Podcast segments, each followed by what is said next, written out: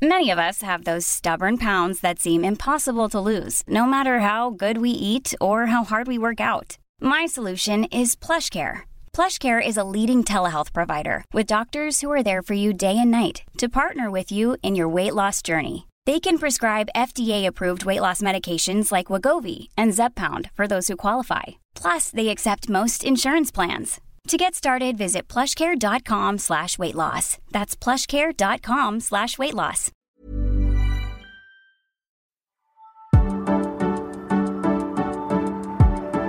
Welcome back to A Baby Got Batch. Hello, everyone.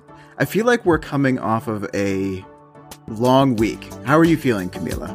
Um, yeah, I feel like by long week, do you mean in like Bachelor Nation or, or news or?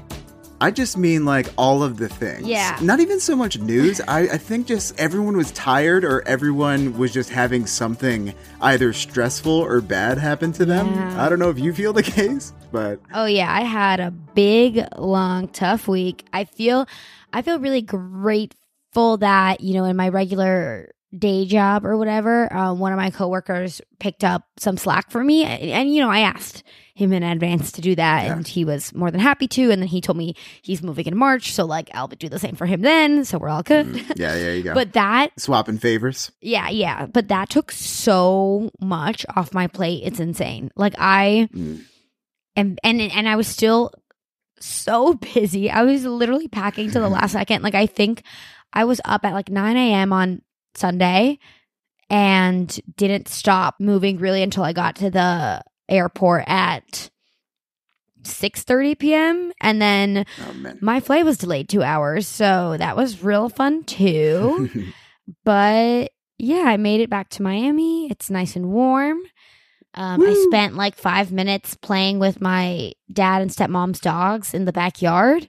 And I would have been out there longer, but I hadn't put sunscreen on, and I was like, "Oh, I'm starting to feel a burn on my on my Oh, yeah. on my pale complexion." So well, you've been in in uh, New York winter for a good amount of time, so you gotta yeah, get a little get literally warmed up. I know bit. it's so crazy. And I so I spent a lot of today also cleaning out my closet. I was just like I have so much stuff that I haven't touched or looked at in years in my closet here. So I just started bagging everything up. You know, this is for a donation, this is trash, you know, things like that.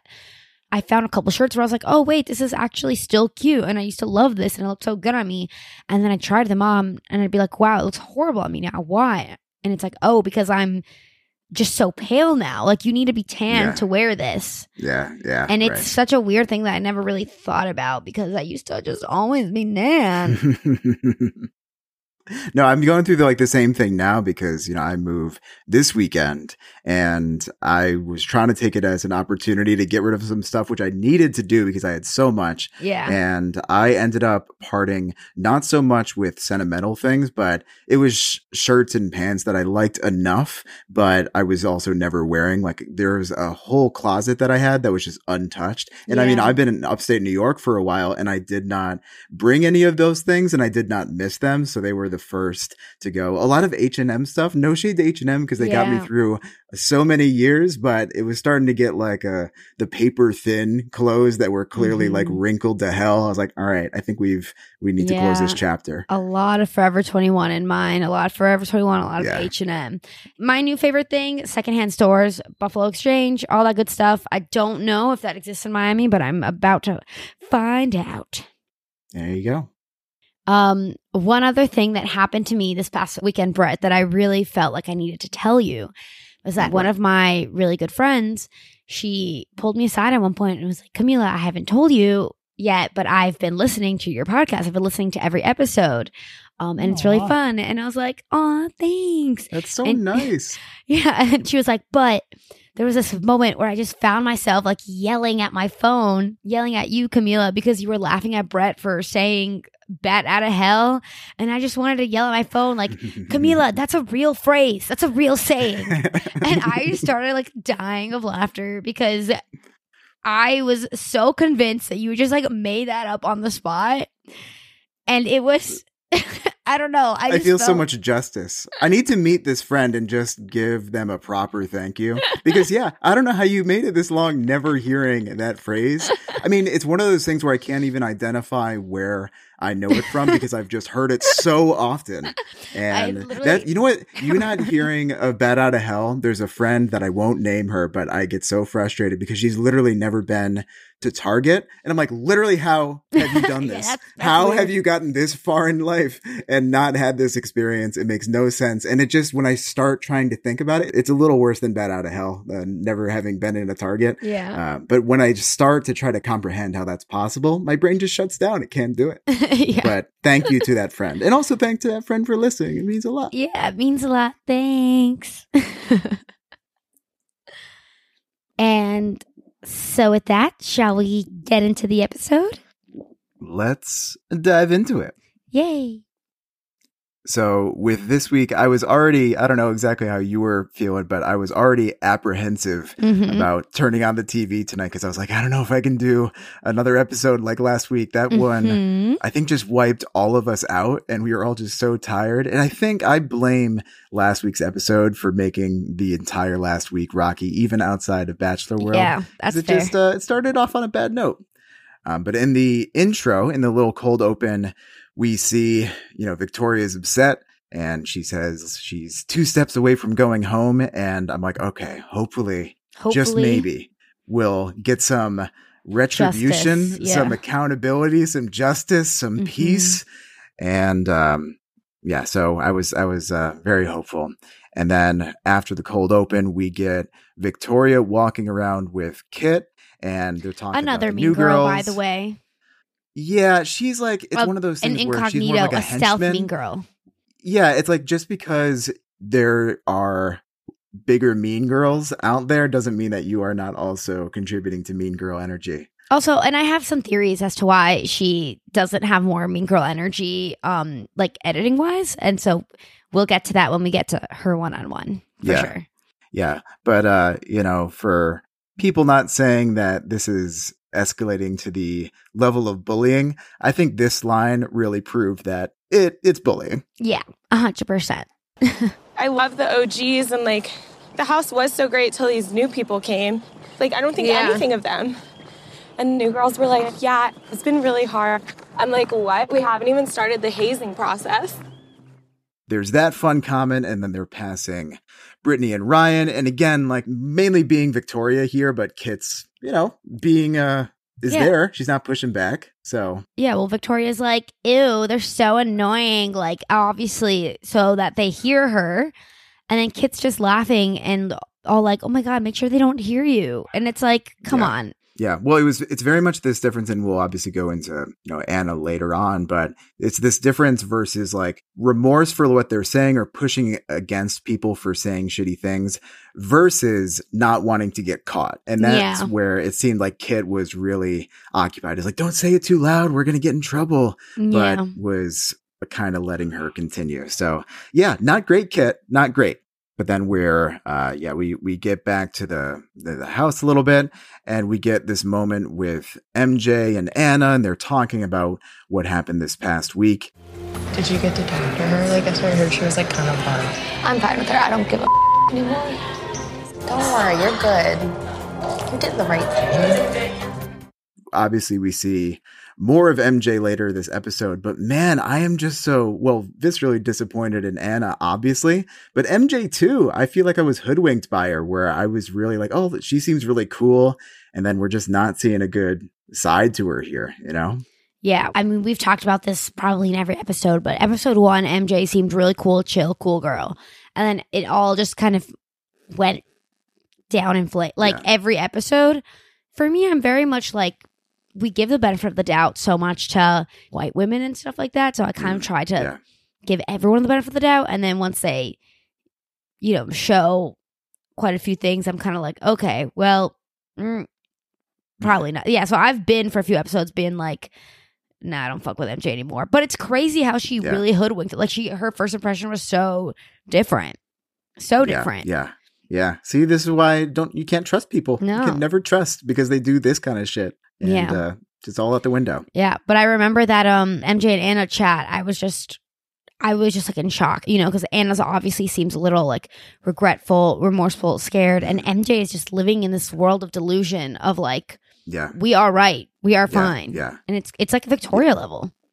Yeah, it's this world of delusion and just immediate defensiveness, like a, just Mhm. not even a shred of oh, let me hear this person out. It's just like nope, fuck you. Like I am, uh, I am right, you are wrong with literally everything. Yeah. And then after that little moment, we finally get what we've been waiting for for I feel like multiple weeks now. Matt comes in and addresses the group, and here's a little bit of what he had to say.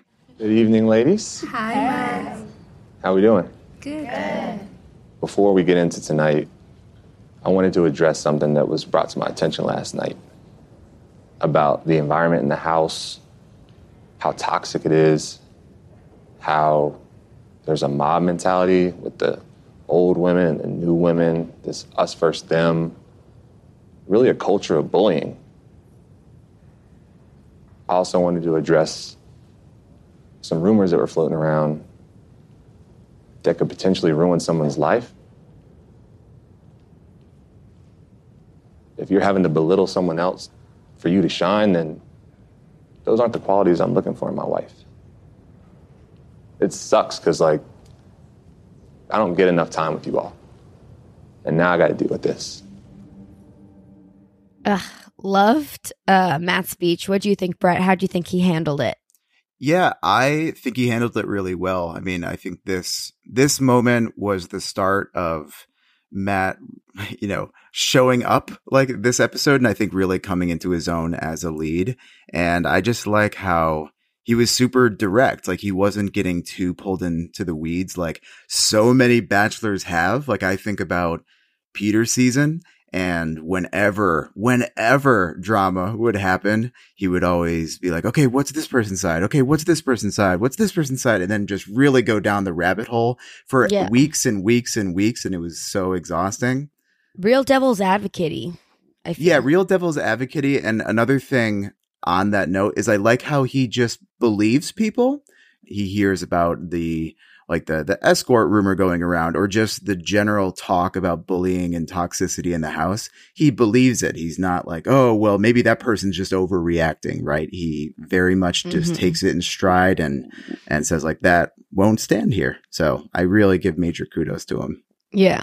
The downfall of that is, you know, earlier on in the season when he just believed Victoria about Marilyn and she got Yeah. sent home kind of prematurely. And that to, and to me that's like not that's an unfortunate casualty, you know, because I think you should Yeah. he should be believing the women when they come to him. The solution is is don't cast toxic women who are going to lie Yeah, yeah. and who are gonna manipulate situations. I think that's the solution there, not Matt Yeah. or any lead second guessing their women. Yeah, yeah, exactly. Preach. But then so right after that speech, you you can tell that it's really landing with the women in the house because you look at Anna's face and you just see this like, oh no, like this very much Yeah. like I know I'm the one being referenced and I am in trouble. Yeah, like the what's the TikTok sound? It's like, oh no, Oh no. oh, oh no, Oh, oh no, no, no, no, no. We're so out of sync. We'll practice that. But that one, That that like brought me right back to karaoke. I really appreciated that moment we just oh. I miss karaoke. Every time you bring so up much. karaoke, I wonder. Quick side note: I wonder what virtual karaoke looks like. Like, do you think people Oh, are trying man. that?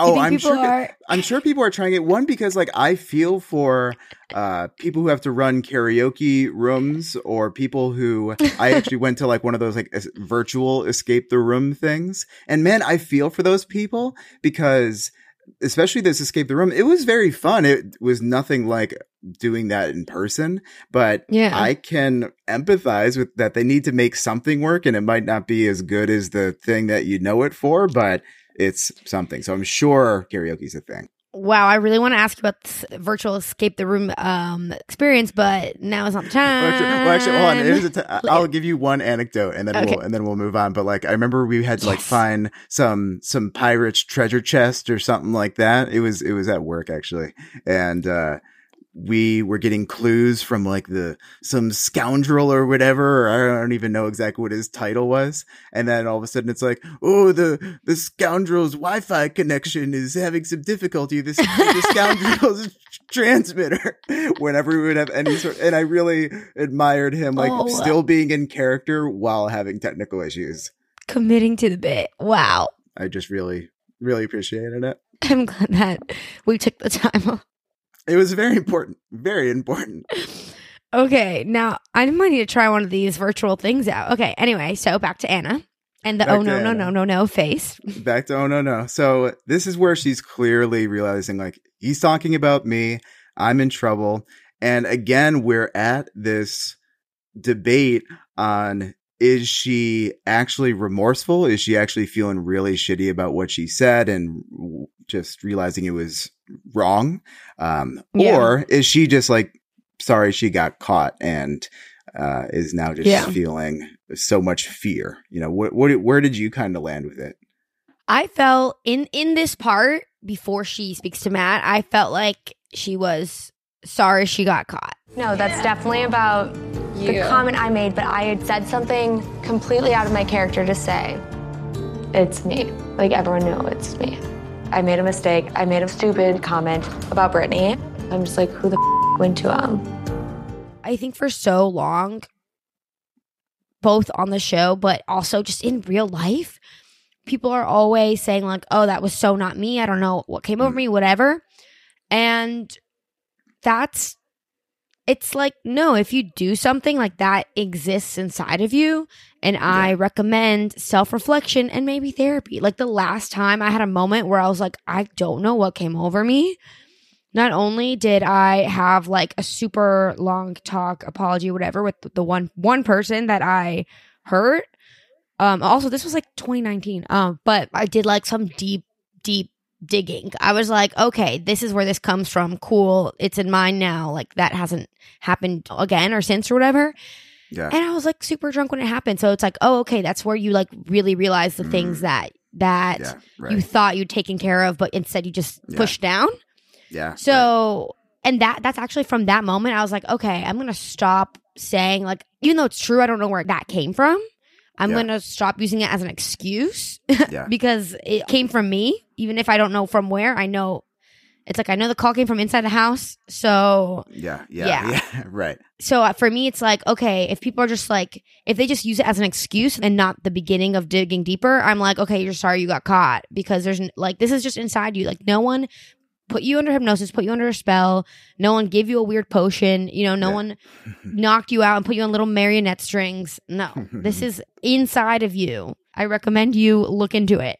Yeah, no, that's like so well said. And another, so I very much agree. And then also something she kept saying when she was in this, like, I'm going to go home spiral fear was like, Mhm. oh, it was like one, you know, offhand comment, blah, blah, blah. It's like, it wasn't one offhand comment. Yeah. It, it may have been one theme. It may have been focusing on one thing, but it carried you through the day and it carried you through Yeah. multiple different interactions at different times of day. So unless production is literally manipulating the sun Yeah. and we're, you know, and like this actually all only happened in a five second span. Just digital in post. Yeah. Then I'm pretty sure that this happened multiple times. And yeah, it took you a little while. It wasn't an immediate, oh, that was out of Yeah. character. It, you're, you're now just owning this because Yeah. you're about to get sent home. Yeah. I wonder if she meant because I, I agree with you, but I wonder if she meant like, oh, she made one comment and then it snowballed with people like pushing.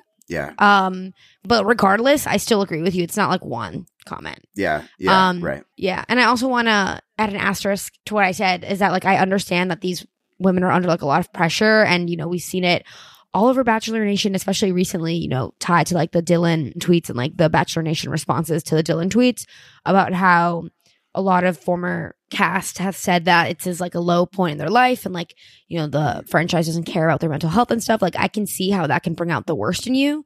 That doesn't mean that it's not in you still. So um even though I have empathy for like this crazy amount of pressure that these people are under, it's still something that is within you and if you ever find yourself feeling like this crazy thing happened that you didn't think you were capable of, just some self reflection, just some therapy Yeah, no, you know? absolutely. Yeah. So then after we see uh, Anna kind of go back and forth with like, oh yeah, you know, like uh, this isn't me, but I also feel really shitty about myself. So kind of straddling the fence here. Uh, Mhm. Matt pulls Brittany aside to to talk about it and essentially says like the same things that we were talking about last week, where you know this Yeah. could potentially ruin her life. Her w- mom watches the show. Uh, she says it's eating away at her, and I really, really loved like what you said, you know, last week, and you know maybe we have like new listeners. If you could give like a a real like recap of like uh you know some of your points. Yeah, sure. Um, basically, the gist of it was even though the intention behind the rumors and the gossip was to belittle and hurt her and, and bully her a little, you know, and I think that's shitty and no one should ever feel bullied or whatever. It does make me sad that we're still in a place where being in the sex industry could quote unquote ruin your life.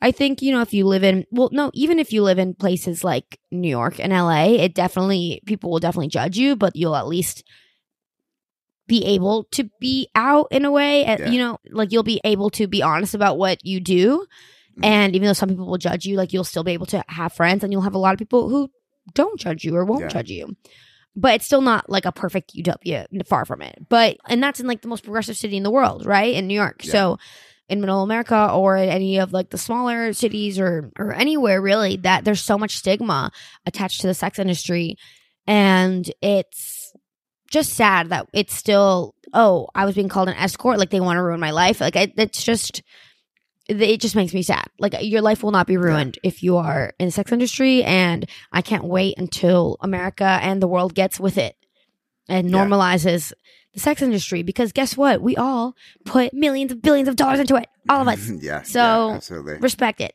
anyway Yeah. that's okay Whew.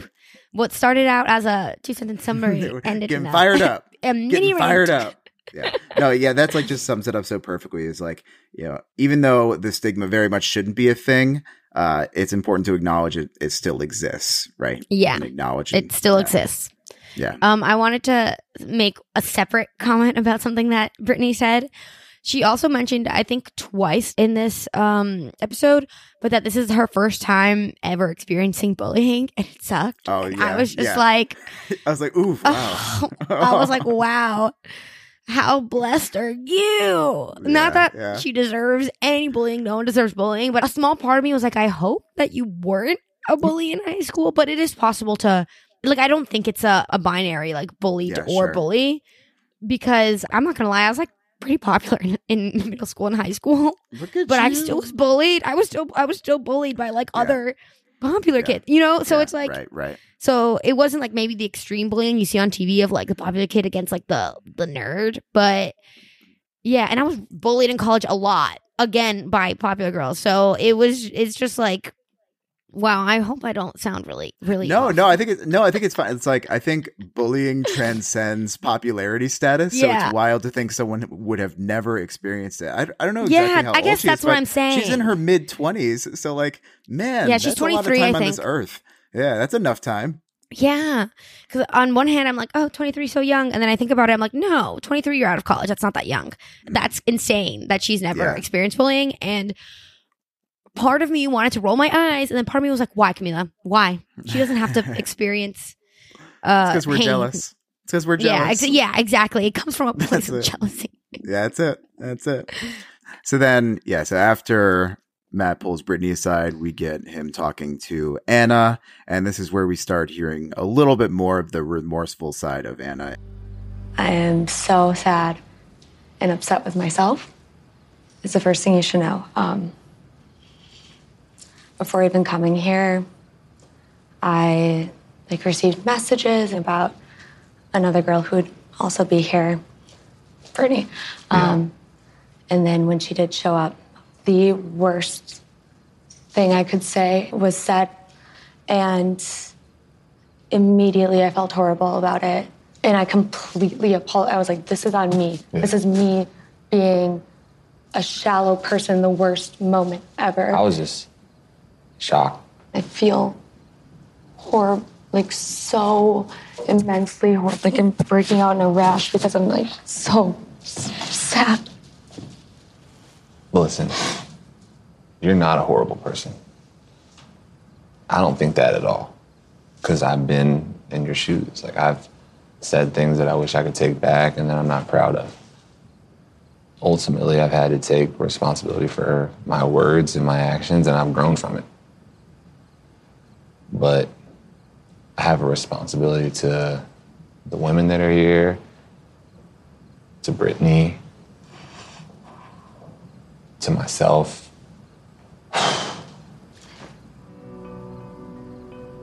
to follow my heart.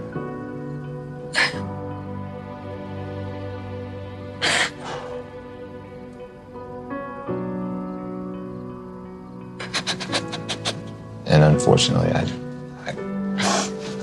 I can't see you being part of that journey anymore.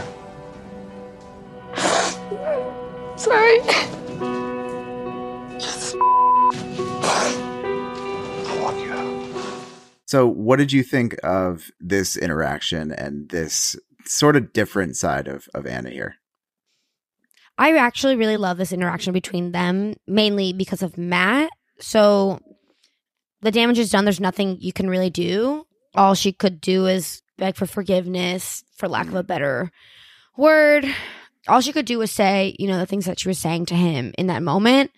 But it almost felt like slightly half hearted. Like she kind of knew that she, this might be it, which I feel like in the past, you know, you brought up Peter. It's like I feel like the villain will get the benefit of the doubt Mm, many yeah. times. And part of me was like, are we going to see that? Is she going to get a second chance? You know, because Victoria's the more egregious one. Like, she's probably definitely going to go Yeah, home. sure. And I really loved how Matt told her he, he's like, I believe you're a good person. You like grow. Like, I've done things like this too. And this is kind of when I was like, okay, is he going to say like second chance? And then he goes, but you know, actions have consequences, and I had to face the consequences of my actions, and now so do you. Accountability, And- baby. Accountability. Yeah, I got so excited. I was like hyped in my in my seat where I was watching. I was like, oh my god, I was typing out my notes, and I was like, accountability in all caps, like taking responsibility. Actions have consequences. um, and I was excited. It's one of the few things that I care so much about that I want to see more and more. Um, not just on reality TV, but in all media, all of it. Yeah, yeah. No, I was I was really like proud of Matt here. I think he balanced uh both seeing that she was at least a little bit remorseful. I think that's obviously fair to say, especially compared to other people in the house when they, you know, Mhm. say shitty things or do shitty things. So I think he was really good at acknowledging that remorse and being like, listen, I don't think you're a, like a horrible person. So, cause I, I'm, a, you know, I'm a believer too, like depends on the thing, but if people are, um, either one willing to learn uh, and then two showing remorse then there's there's a, a world where you work with that a little bit working with that doesn't mean uh waving a wand and being like okay all is forgiven you know like th- Yeah. that's like where you then start putting in the work. And and that also means yeah, like that's you know it doesn't mean you get to stay on the show. Right it doesn't mean you get to stay Yeah. on the show and like oh you know like uh whatever like uh, you you messed up. And I feel like if Peter was in this position, he would not have sent her home because he would not have had the the um, yeah like the boldness to or like the confidence in himself to confidence in his like in his sense of decency or you know what what have you you know. So I was just yeah I was really proud of Matt in this moment. Yeah. And I love everything you said, Brett. And I, I feel the need to, everything you said and, and everything that I said right before you, I feel like that is both of our stances on cancel culture.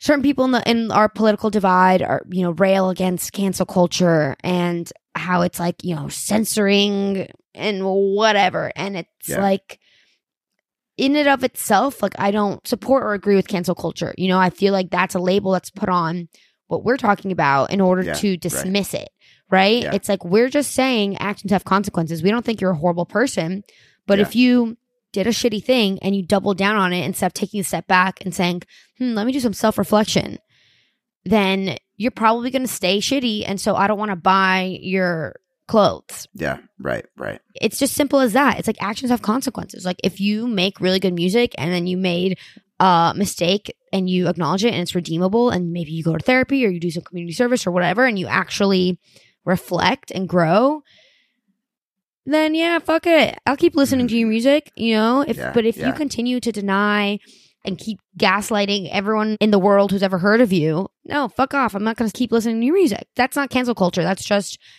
that's like fucking capitalism. That's like using your buying power where you want it Absolutely. and also having consequences for your actions. People are railing against cancel culture, but what they're railing against is accountability for their actions. Right.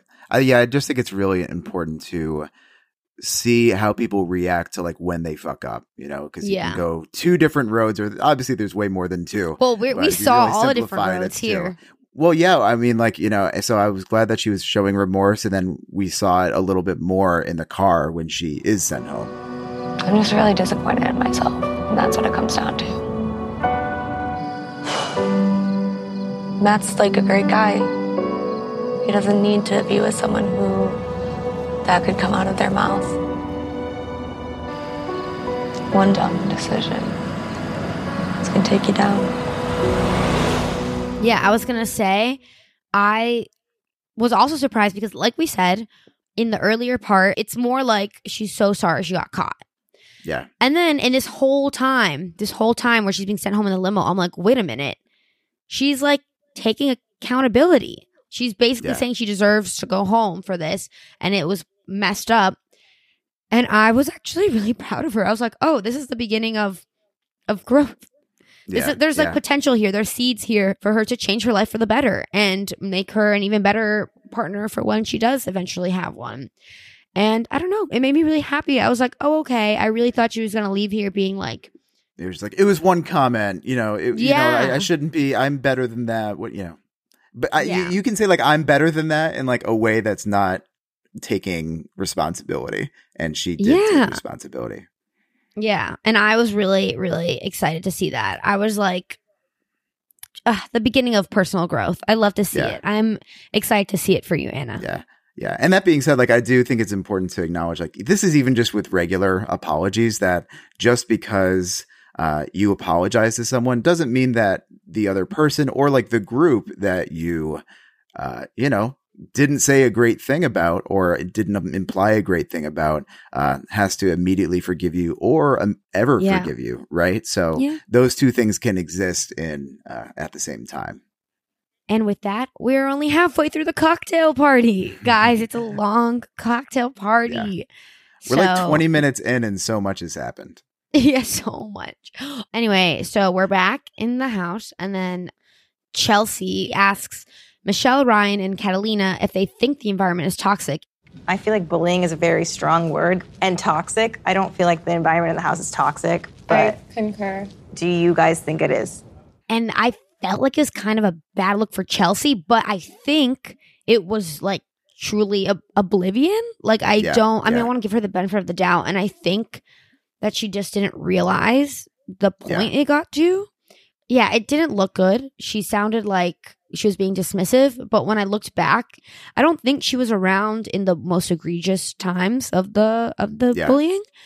So I want to give her the benefit of the doubt there, but I feel like you probably hear whispers and stuff around the house.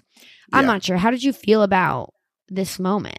Yeah. So I literally rewound this because at first when she said that, I was like, it sounded a little defensive at first. Yeah. And I was like, oh, she's, you know, she's just being like, well, I don't think it is, but, you know, what do you think? But then I rewound it and then I really focused in on like the, but what do you think? And I think you really hit the nail on the head with maybe she really was just not present or a bit oblivious to this because I think Mhm. it was important that, you know, she asked the new people who would, who this was focused around what their thoughts were. It wasn't, uh, you know, just, she was letting them them speak on it, and then obviously, uh, It wasn't just you know. pure defensiveness. yeah, yeah. So I I ultimately landed in a good place with her, but it didn't. It wasn't the first gut reaction.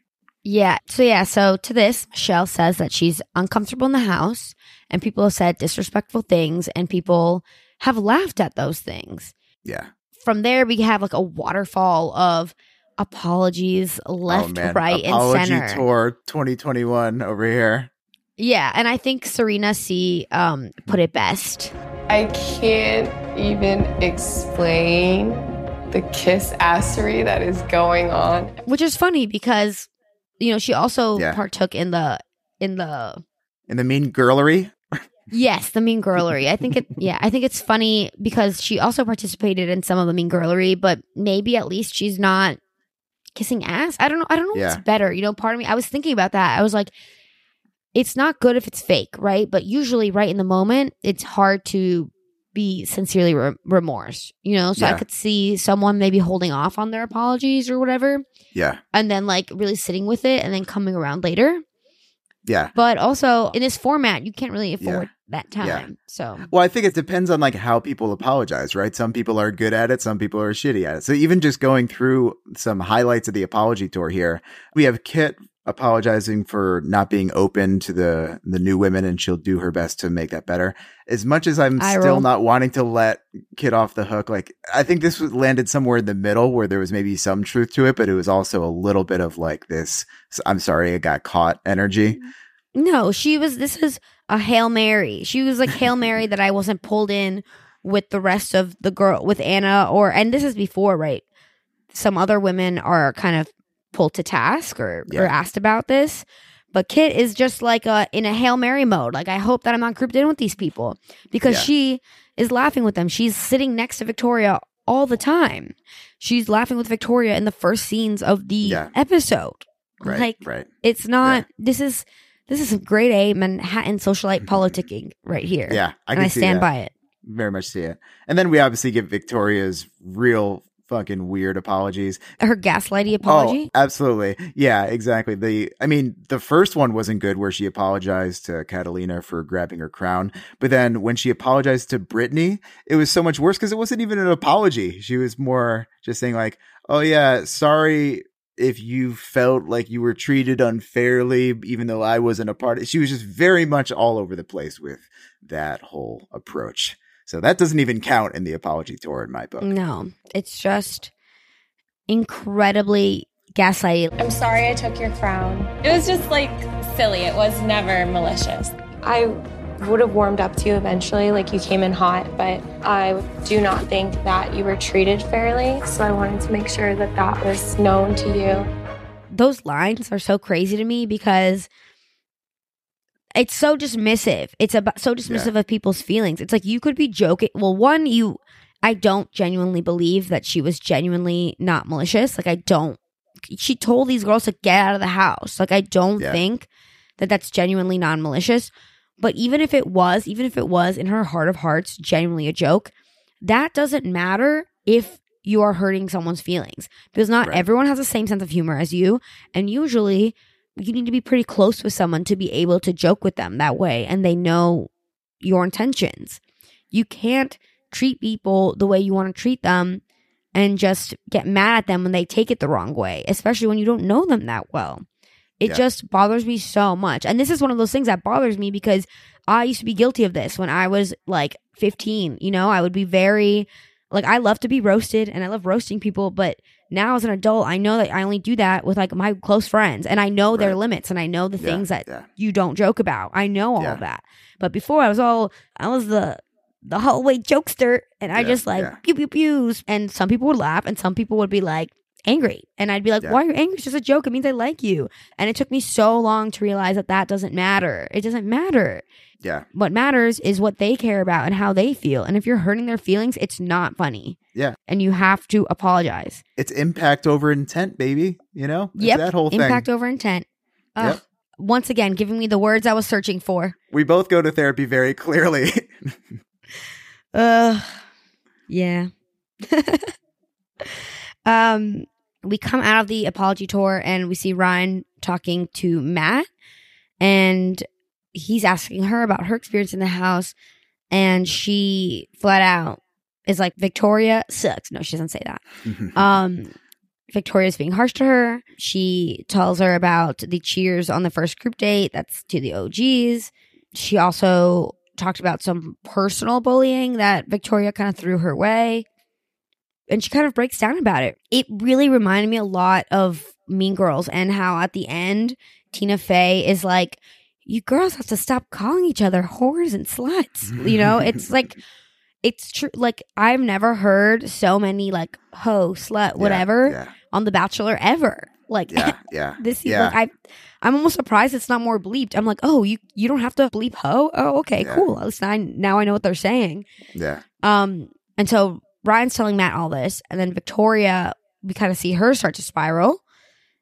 And so she is like, I just need to talk to Matt. I need to course correct this. I need to make sure he knows the facts and that I was not involved or whatever. And then she pulls Matt aside and just starts complimenting Matt. Okay, so I loved what you said and how you handled the situation and like how serious you're taking it. So I really admire that. And Matt's face, it was so cringy. I was just like, how, what, what delusional world is this woman living in? Like the gaslightery is next level because she's, I mean, I don't know if she's selling it. Like, I don't know if she's the best actress. Maybe it's because we've been watching her on our screens be fake as fuck for the last month. But I was just like, he can't be falling for this. Is he falling for this? And then obviously he was not. He pushes back um, politely and, ge- and gently as he's been doing before. And he kind of accidentally let slip that Katie was the one who brought it to his attention. And literally, as soon as he says Katie, like the suspenseful music starts going, and we get like a close up Yeah. Of Victoria's face. And I truly thought there was going to be a brawl after this. I was like, oh my God, Matt, how could you? She was in witness protection, and you just Yeah. outed her to the Yeah. most dangerous felon in the room. I was really scared for Katie in that moment. I was waiting for just like literally fire to like come out of Victoria's eyes like a cartoon character. Oh my god, literally. She truly she had venom in her veins in that. You could Yeah. see it. But throughout this conversation, I really, really loved so much of what Matt said to Victoria. Now I'm doing the other women here a disservice by not making this a safe space for everybody. Yeah. You know what I'm saying? People's words are so powerful. And when you said that Ryan was a hoe her being a dancer, I don't think you know That how. was completely taken out of context. like, I'm just curious, like, what context would calling somebody a hoe be acceptable to be taken in?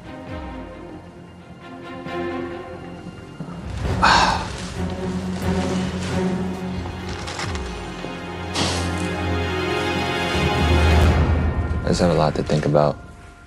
And I really like that he practiced what he preached by sending Anna home earlier, but also sending Victoria home promptly after this convo. Yeah. And one one line I really wanted to like hone in on is when they were um, you know, talking about like the the ho dancer comment and Victoria says like, "Oh, that was taken out of context." And I really loved what he pushed back. Again, like not just letting that that slip by. And he said like, "What's an acceptable context for you to call someone a hoe, especially someone that you don't know, friend with, like whatever, not, you know, uh, uh, not even to just be like, oh, if you're friends, it's fine. Uh, but yeah, like what acceptable context was there? I really love how he just put her on the spot there. And of course, she didn't have an answer. Yeah, it's just again classic dismissiveness and Matt not allowing it to pass. I've just loved this so much. I felt so vindicated finally for all the gaslighting. It's like, no, this stops here. And it's true. It's never acceptable to use words that have been used to oppress any group of people for whatever reason, unless you're like extremely close with them and that person is okay with it, you know? Like Yeah, right. None of my friends call me a hoe. I don't even know if I'd be okay with it, but they just don't. And I'm fine Yeah. with that. I'm Yeah. fine with that. Right, right. Yeah. I don't call any of my friends a hoe. Also fine with it. I don't need it to feel closer to them. And it's totally if you do that with your close friends, totally fine. But it's like you can you don't have to just be close friends. It's also being on the same page about what you like to joke with and what you don't like to joke with. Yeah. Yeah. So Matt doesn't send um, Victoria home immediately. You know, waits till the rose ceremony, but she walks away from the combo and she's fucking spiraling. she walks outside. You know, all the women are like, "Where's she going?"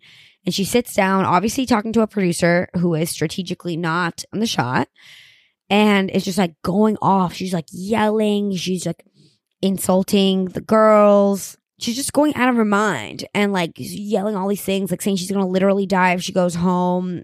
But also, if Matt sends her home, he's not her person. I don't know. It's just like all the women are overhearing everything. It's kind of wild. I'm like, wow.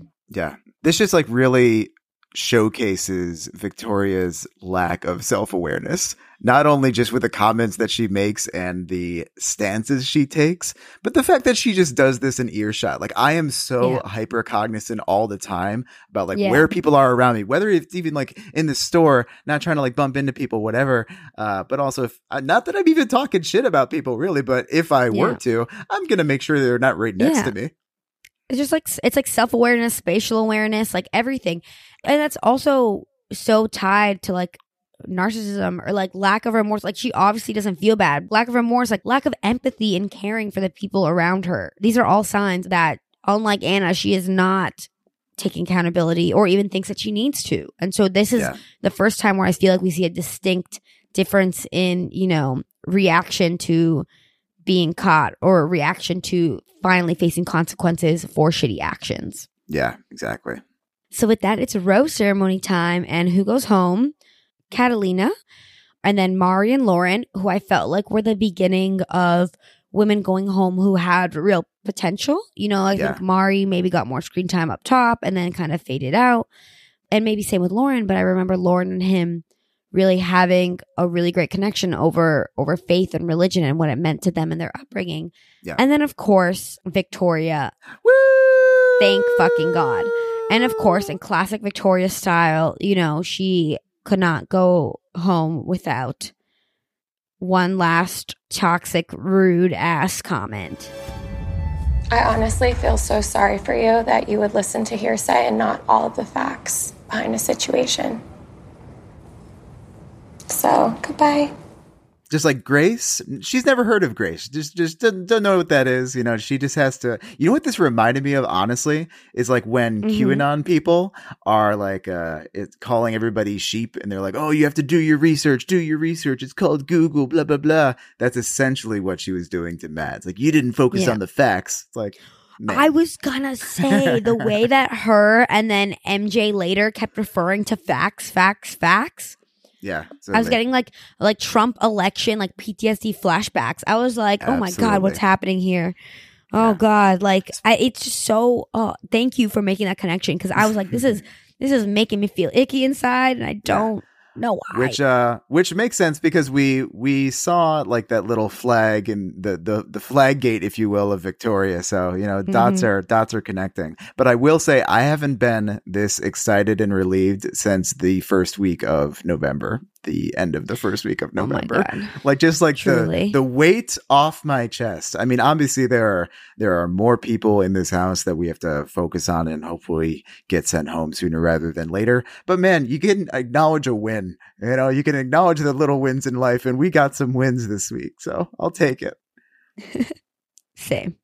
and then with that with victoria ding dong gone uh we are moving on I, I don't even know what I that like was that. but we're gonna take I liked it. I don't know what it was, but I liked it.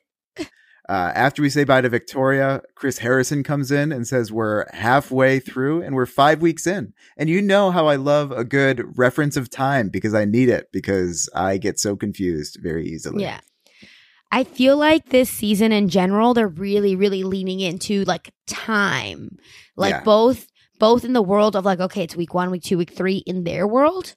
And Yeah. also in like, I don't have time. I barely got time. Where's my time? I want my time. I feel like Yeah. in a way where it has not been leaned into previously. Yeah.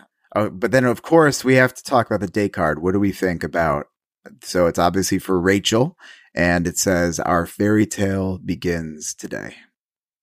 I think it's um passable. Like I think this one tracks. Like when I th- was thinking about, okay, what could a fairy tale be? This, you know, getting dressed for the ball is definitely one of the things it could be. Yeah. But so going into this date, you know, it's really, I just want to like make a note. It's difficult to like talk about Rachel and focus on like, especially so much time being, uh, designated to Rachel when we have a lot of like the racist rumors and just whether racist rumors or just really insensitive shit that that she has done. Uh, just there's a few Yeah. TikToks that have covered it really well, but just to sum up a few of them, uh, the main one being someone she went to high school with said that her and her friend group uh, bullied her for dating black men, and then the, her friends, Rachel's friends, were commenting on that TikTok initially, essentially trying to like, I don't know, start a fight with the person who posted it, and then they deleted their comments. So not a great look. Uh, and then mm-hmm. she's had some problematic likes of uh, of MAGA stuff and Confederate flag Instagram posts, more of, of her friends.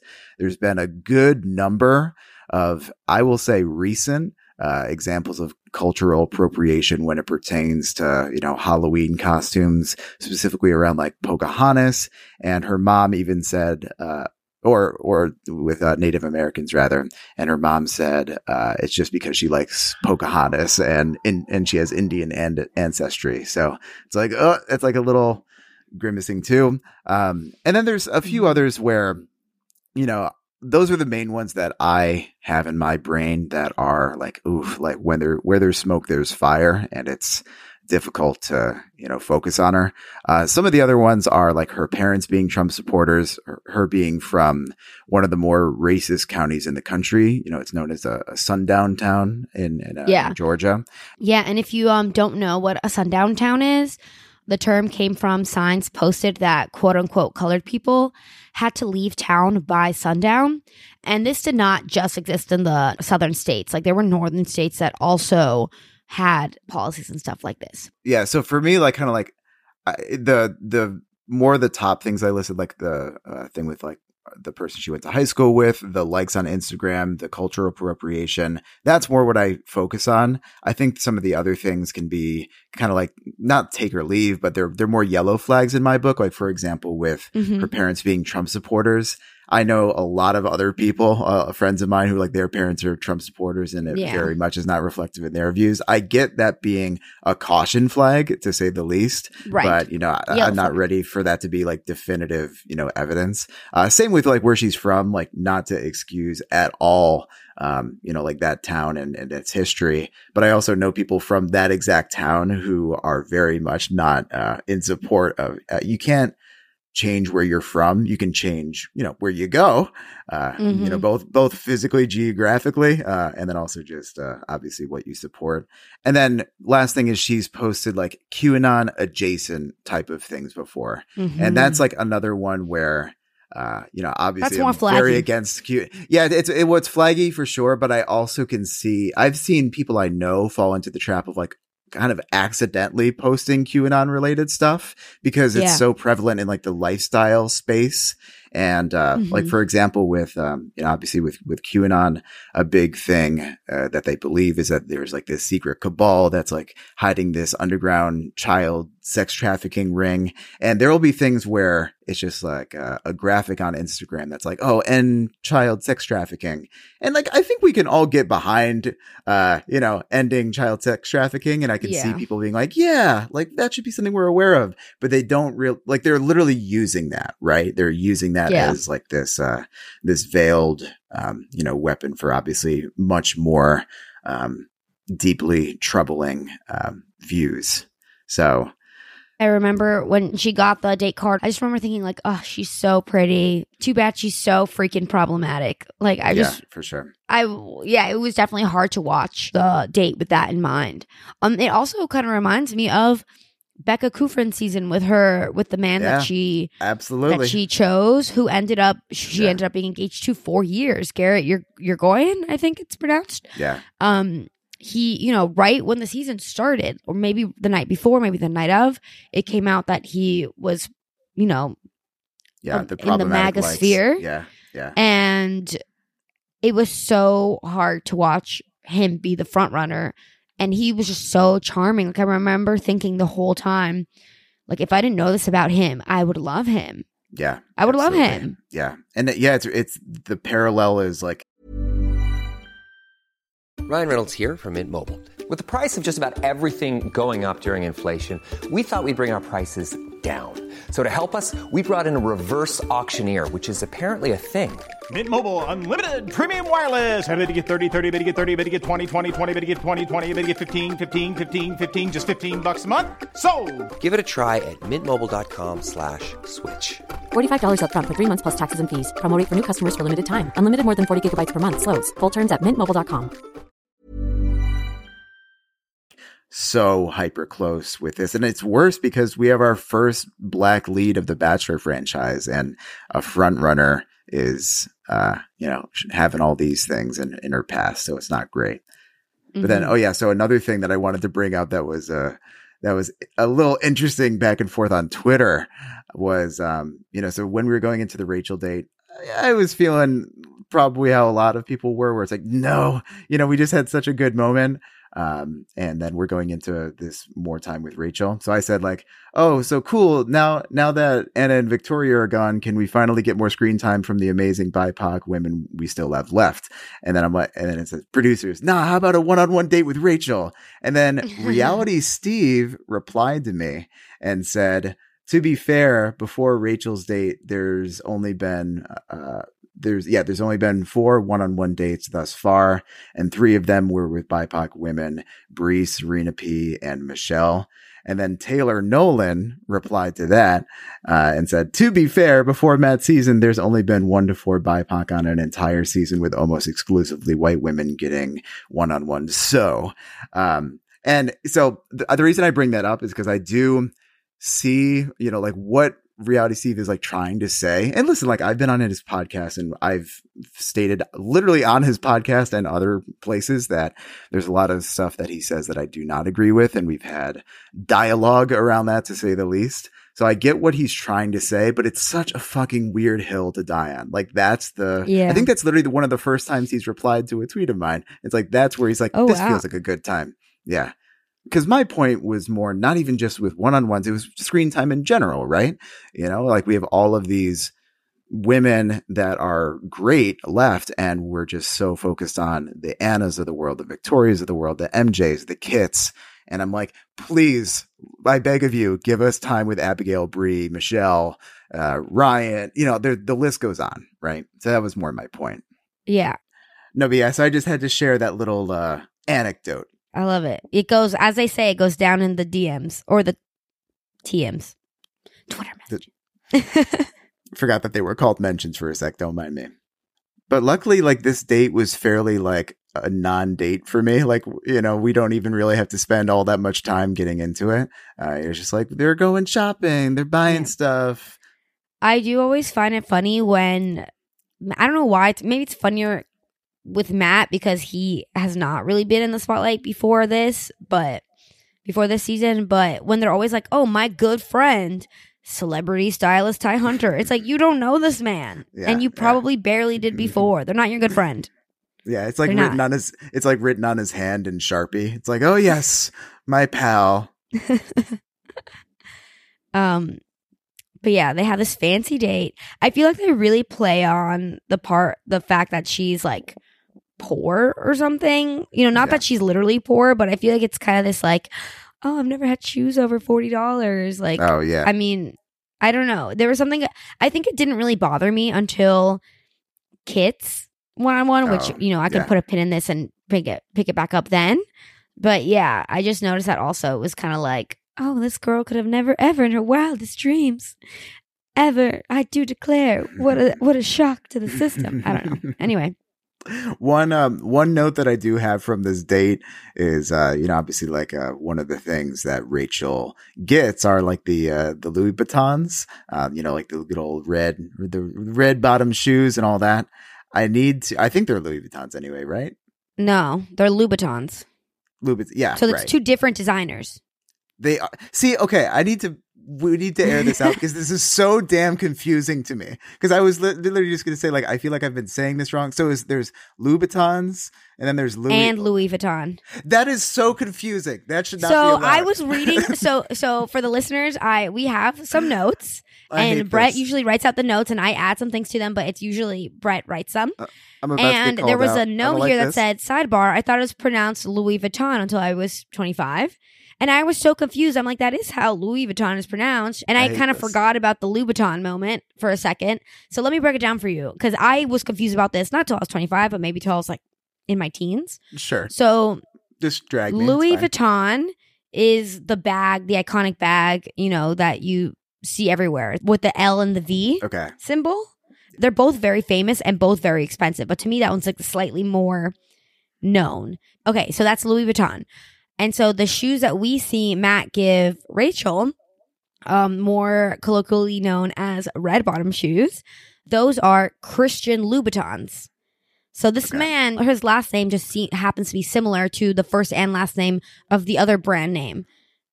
So Louboutin is spelled L O U B something something something, and so it's Yeah. like one word. Whereas Louis Vuitton is like first and second name. Yeah. So it's Christian Louboutin, um, known as Louboutins. They're just known as Louboutins. Um, it's very confusing if you don't know, but yeah. so they're pronounced. They are pronounced just close enough that you might confuse them to be the same thing. Literally, But I alas. am I am a 28 year old and 28 and a half, if we're even making it worse. And I have not known that this is like, I literally thought they were the exact same brand and I would just go No. back and forth on fucking up the pronunciation. This really reminds me that everybody has like a big glaring gap of knowledge in some random thing. I In think we're seeing what mine is. For you, it's Bat Out of Hell. For that one friend, it's that she's never been to Target. And for me, it's designer brands. You know, it's just not That not sounds my forte. yeah, that's it. Weak spot. And then with that, do we want to just like get into the night portion? Sure. Let's do it.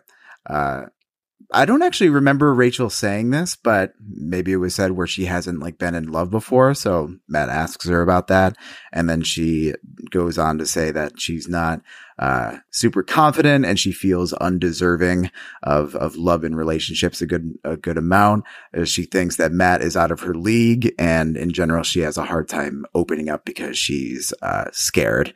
But that said, she does say that she's completely falling in love with him And I want to walk out of here with you. And I want to start my life with you. And I hope that'll happen. That the scary part about it is I just don't know if that's, you know, going to be the outcome. and Matt sort of implies something, uh, you know, to reciprocate that. Can I share something with you? Mm-hmm. Um,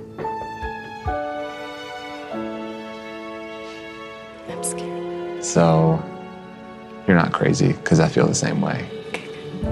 And when I was Yeah. seeing this, I was like, "Oh man, we're like really getting off to the the races here." This was definitely far and away, I think the the biggest, um, you know, divulging of feelings that we've gotten so far. Yeah. which again is oh you know doesn't feel great um but then you know and then they get she gets a rose and she gets a horse that comes and them both up and takes them away Yeah.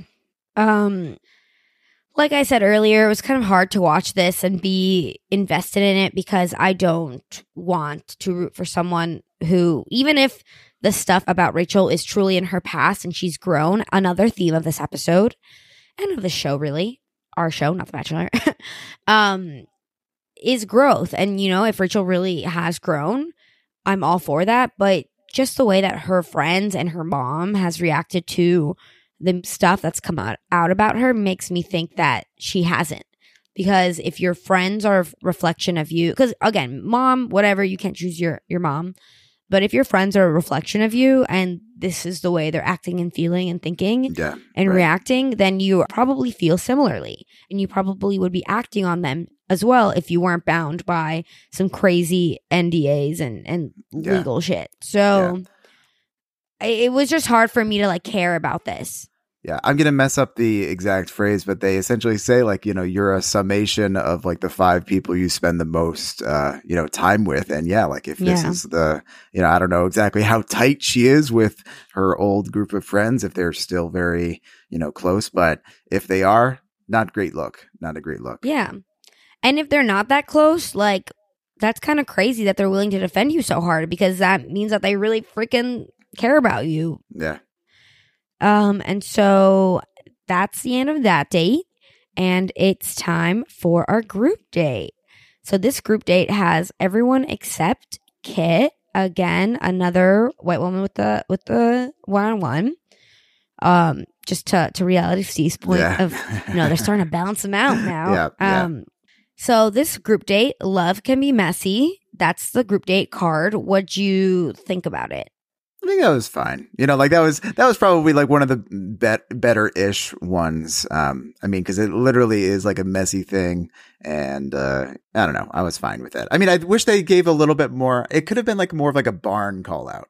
Yeah, well, I think it could have been you are the goats or like Oh, spend get ready to spend time with the goat.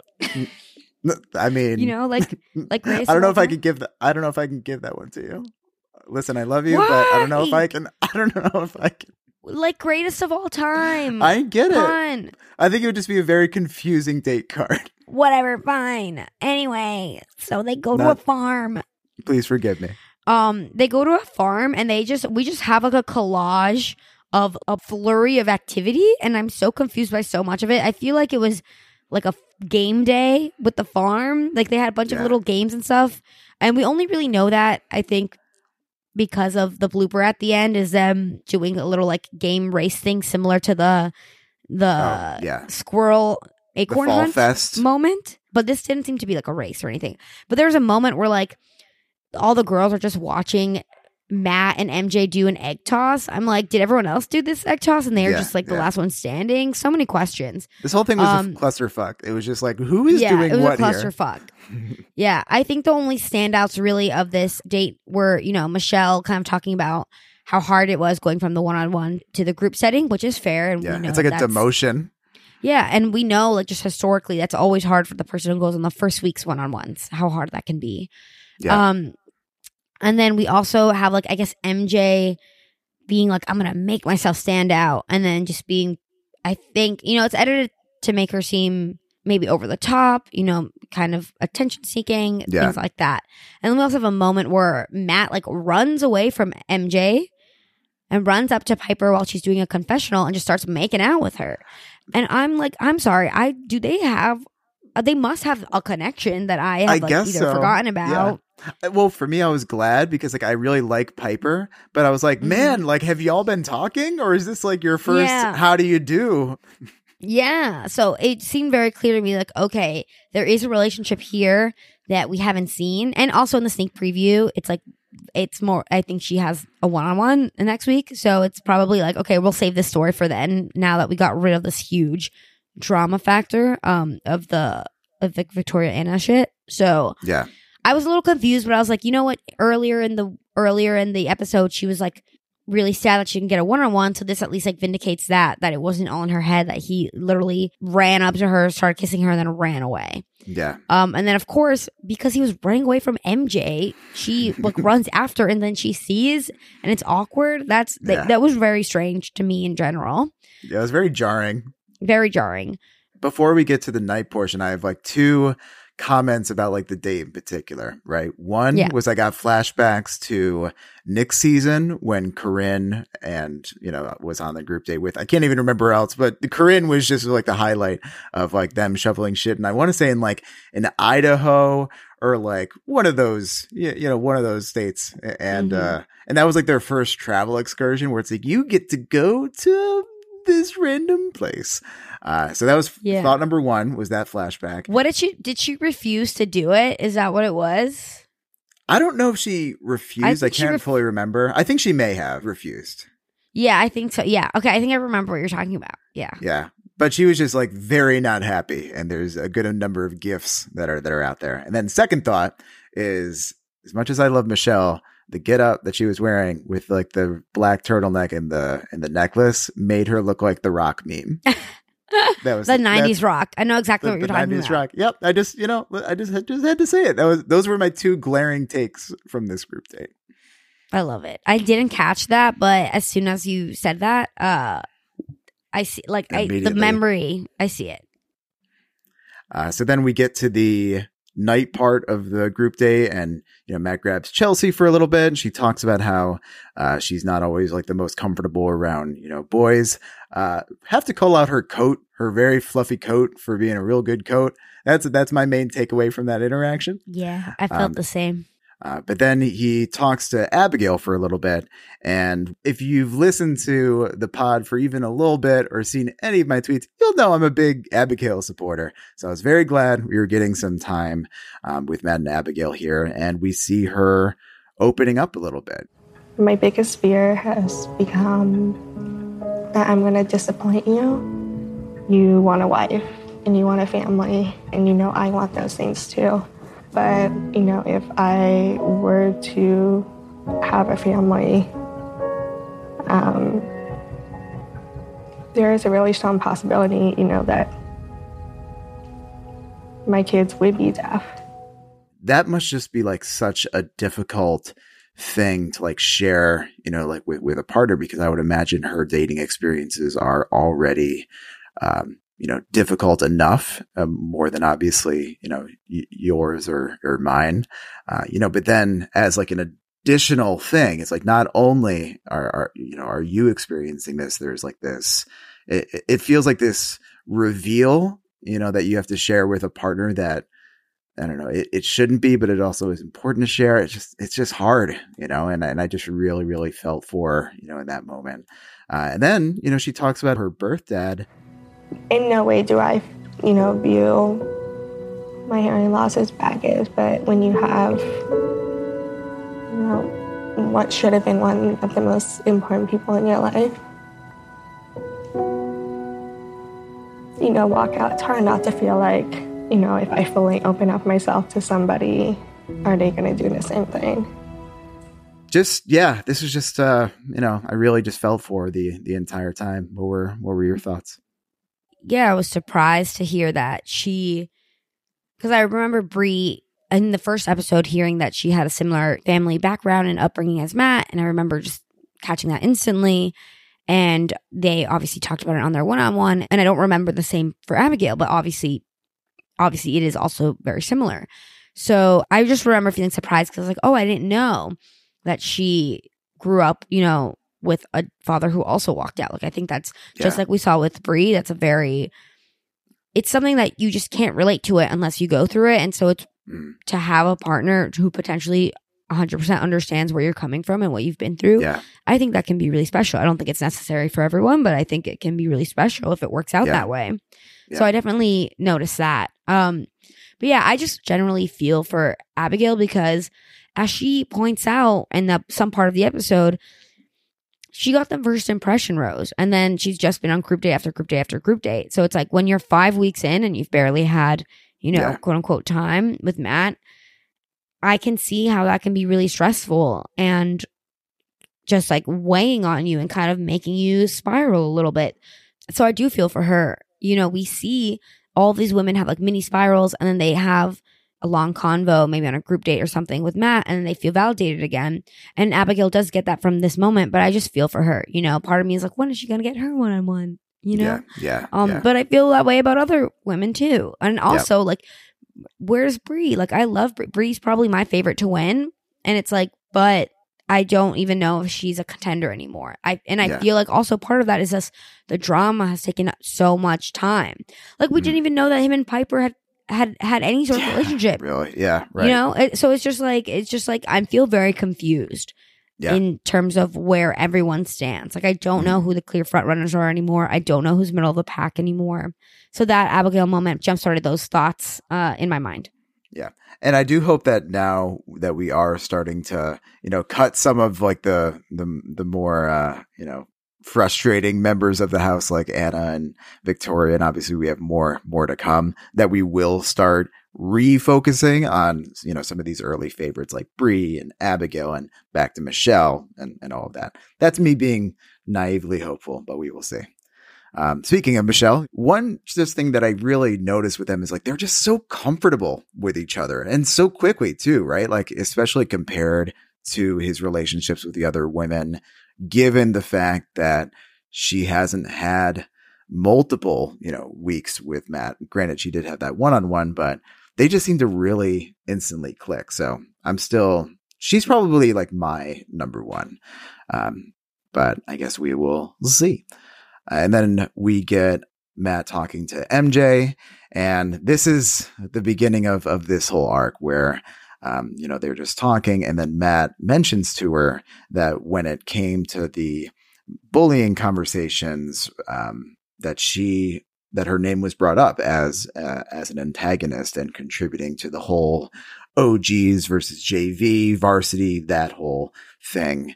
And uh, yeah, you can start seeing like the fire in MJ's eyes too.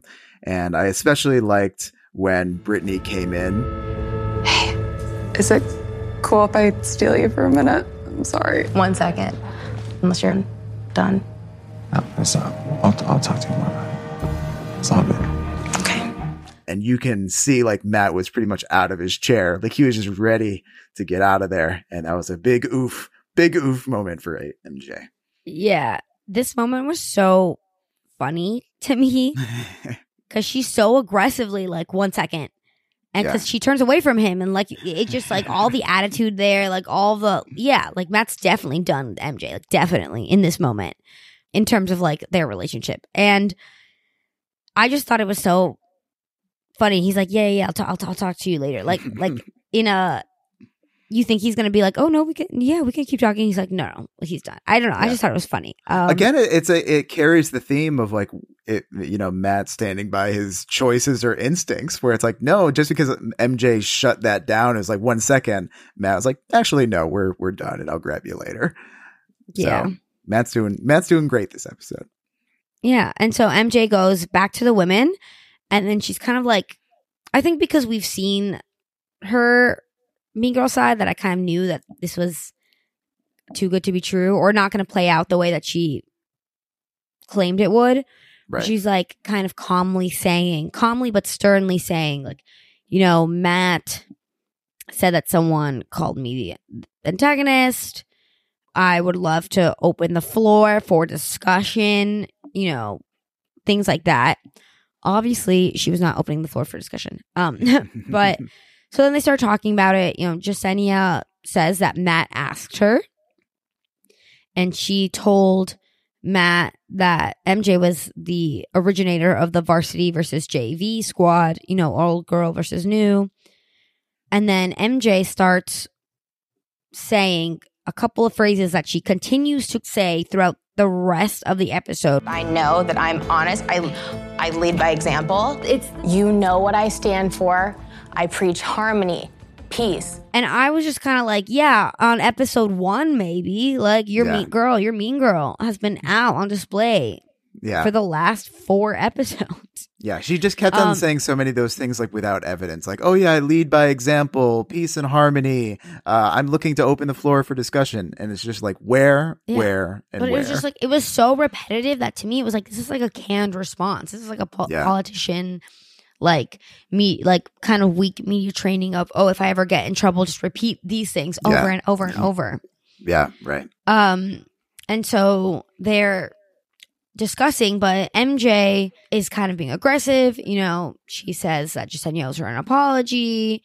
Jessenia's pushing back on MJ, you know, asks if she owned up to anything she did to Matt. And MJ claims she didn't do anything. And then, uh, you know, we saw her denying everything to him. Yeah, So she's obviously, you know, not leading by example, or she's just delusional. Who knows? yep, yep. And so MJ is, is furious. She's not really letting this be a discussion. Just says that Jessenia owes her an apology. Katie jumps in and we hear the um the little soundbite that we heard in last week's preview saying that MJ is deflecting and MJ is just like I'm being attacked right now, you know? Mhm. And it's like are they attacking you or are they asking you questions to see if you're gonna hold yourself accountable for a discussion that you initiated? Yeah, Like they're just partaking in the discussion you initiated, and you are deflecting by saying that they're attacking you, which, as we have discussed, ahem, tone policing. Tone policing. yeah, They're yeah. not attacking you. You just don't like that they're saying things that you don't have Yep. um, a defense for. exactly. Anyway, Abigail gets a group date, Rose, and that's that. Woo! Um, then we have our one-on-one with Kit. Oh boy. Kit, dinner at my place? Question mark. Very, very straightforward date card. They're having dinner at his place. At first, at the very, very beginning, I was like, oh my God, is Kit going home? Because I feel like all of the shorter one on ones I've seen in the past, like usually the person goes home. So part of me thought yeah. that, but obviously that didn't happen. Um, also, the only other one on one date like this I've seen was, and I'm, I'm sure I've may have missed some, but was from Ali Fedotowsky season because it's on Netflix, so I saw some of it.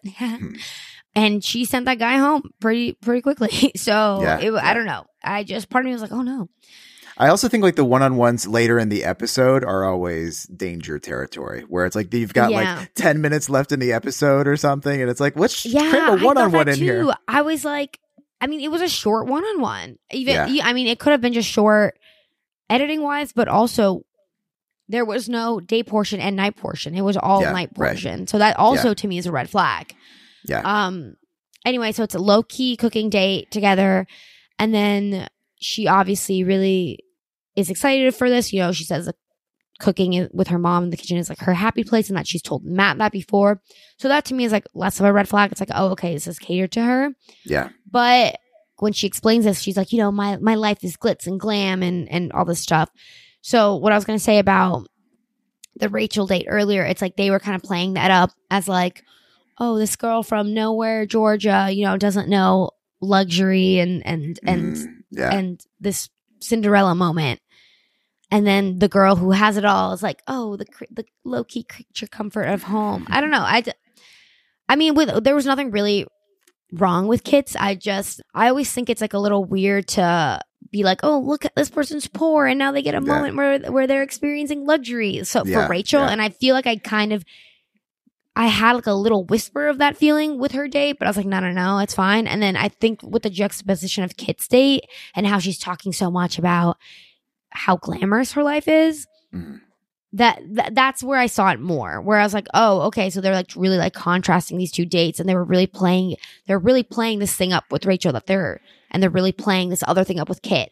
It felt very subtle, but it did jump out at me, so No, I- I felt no, the need think- to say it. No, no, I think you're onto something. What, what's funny Yeah. with this is like I know it wasn't going to happen, but every time she would mention her mom, I was waiting for her to be like, "My mom, Cynthia Rowley." Just, just like, just say it. We all know. We all know. Just say it. Also, it should probably surprise nobody who has listened to the earlier conversation that we had around fashion that I did not know who Cynthia Rowley I was. was about to say I didn't know who Cynthia Rowley was either. All right, I feel better. I guess I thought for how wealthy they are, famous her mom is, or whatever, that I would have at least heard of the brand name, but I haven't. But you can still be really, really successful in like, you know, the Manhattan and Hamptons circles and not be mainstream famous Yeah. or That- mainstream known, which is, that- which is, some people think even better, right? Like the elitistness of it, exclusivity of it. Yeah. I don't think that it's like they're forcing it down our throats. Yeah. It's probably, she probably is very successful. That being said, like I'm comforted that you don't know her, but I have a good amount of friends who like are like Cynthia Rowley, like they really know her well. Oh. So it might just be like Well. a gap in both of our knowledges too. Who knows? Yeah, I think it, I think that's what it is. and so Kit talks about the pressures of growing up in the public eye and how that's led her to build walls and that led her to say something that I found particularly interesting and that led her to say something that I found particularly interesting. And my partner needs to be somebody who's able to like help me through falling in love because it's not easy for me. And so this resonated with me. So I am in my mid to late 20s. And it wasn't until my mid to late 20s that I met anyone who I formed a deeper sort of connection with. And I really, really needed them to kind of hold my hand through figuring out what it was to have deep feelings for someone. Like I really needed them to walk me through like falling for them, which is kind of exactly what I got from Kit here. Yeah. And so that, even though I don't really like Kit and I still don't, she's a whole person, right? Like I know Yeah. that she's not the cartoon character that we see on TV because they're all cartoon characters because right. we freaking see them on TV. So I do have empathy for her as like a fully formed three dimensional person. Just because she's Yeah. not someone who I'd be friends with doesn't mean that I don't relate to her and I feel for her in this moment.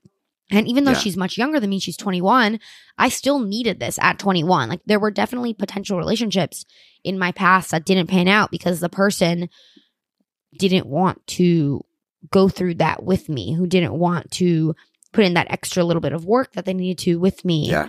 That they didn't need to put into for the average 21 year old who had maybe already been in a relationship in high school or, or, or college or, or whatever. So I definitely understand that. And I just want to, and you, yeah, like kudos. Like she knows her worth. Like she knows, just like I did, you know, like she knows what she needs and she's going to wait for that. She's going to hold out for that person who will be able to carry her through this daunting thing that even in adulthood she hasn't had the chance to experience yet. So Yeah. that kind of resonated with me. Yeah. This date sort of humanized Kit a little bit more. The thing with Kit is like there are other bigger villains in this house, right? Or or that Yeah. were in this house, like Victoria or Anna or MJ or you know what have you. Um, that doesn't like excuse Kit. You know, she's almost like sneaking under the radar because she's like Yeah. hiding under like the wings of these other people who are a little bit more boisterous with Mhm. their presence. Um, but like she was still very much contributing to this stuff. Yeah.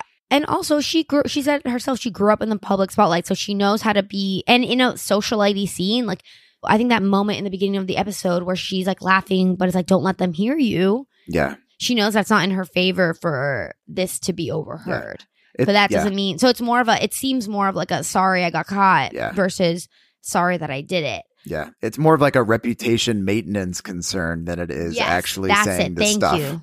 Yeah, Brett, a theme that I've found throughout us making the show is that you always find the words that I struggle for, and I we get it. We get each other. We finish each other's.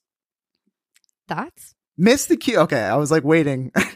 there we go. That could have been better. All right, we'll work on that. You know, it's we're still we're still getting the ball rolling here. Supposed to be quicker. Um, I'm sorry. oh, but then the other thought was that. Did you watch Queen's Gambit? You watch Queen's Gambit, right? Or Yeah, no? she looks like she looks her, so much like I can't get it out of my head. I just can't. Yeah. The face. I didn't really see it before, but then when I saw that the actress from Queen's Gambit is actually like, really, really blonde, um, Yeah. then I was like, oh, this looks like it. yeah, yeah, a little bit. And then, yeah, and then, you know, she gets a rose. And that was a bit unexpected, you know, for me, but I'm like, well, all right.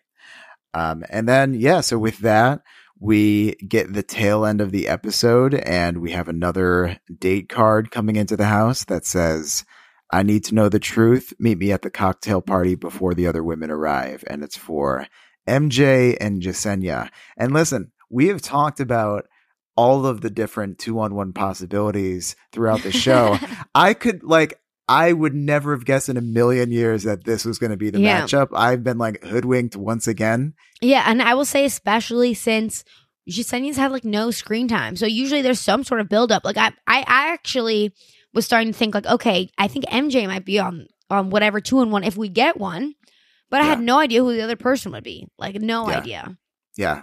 Well, if you know what, I really feel like we're almost getting the end of an era with the proper two on one because they keep doing this thing where it's like this afterthought in the last five minutes of the. I mean, obviously, like it's still going, um, you know, into into the next week, but Yeah, and also like ten minutes, thirty minutes before the cocktail party. Yeah, right, know? right. Exactly. Where it's like we're going to have a few sentences that we share, but then, you know, one of you is going home. I mean, I thought immediately of Tammy and Mykenna last year. Yeah. Because it's it's one thing for this year where it's like, oh, you know, maybe they don't have as many options where they can have a two on one date, which doesn't actually really make sense, but like whatever. You could just blame it on COVID. Just blame everything on COVID. Mhm. But that wasn't a factor last year and it was the same No. thing.